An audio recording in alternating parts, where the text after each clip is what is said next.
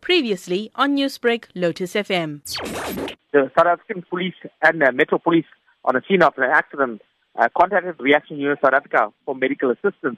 Uh, upon arrival at the scene on Week Street in Verulam, uh, we found that a silver Mercedes-Benz had crashed into a home. Um, according to the bystanders, the 68-year-old woman was traveling towards the house when she lost consciousness due to a medical condition and then crashed down an embankment. She was trapped in the vehicle for approximately 45 minutes before being freed by the eThekwini uh, Fire Department. She was then transported to the Umhlanga Hospital and is in a stable condition.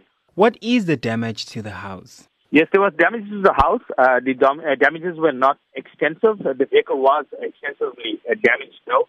Um, I must point out that the the lady that was in, trapped in the vehicle, it was her own house that was damaged in this accident. Do incidents like this often happens in that area?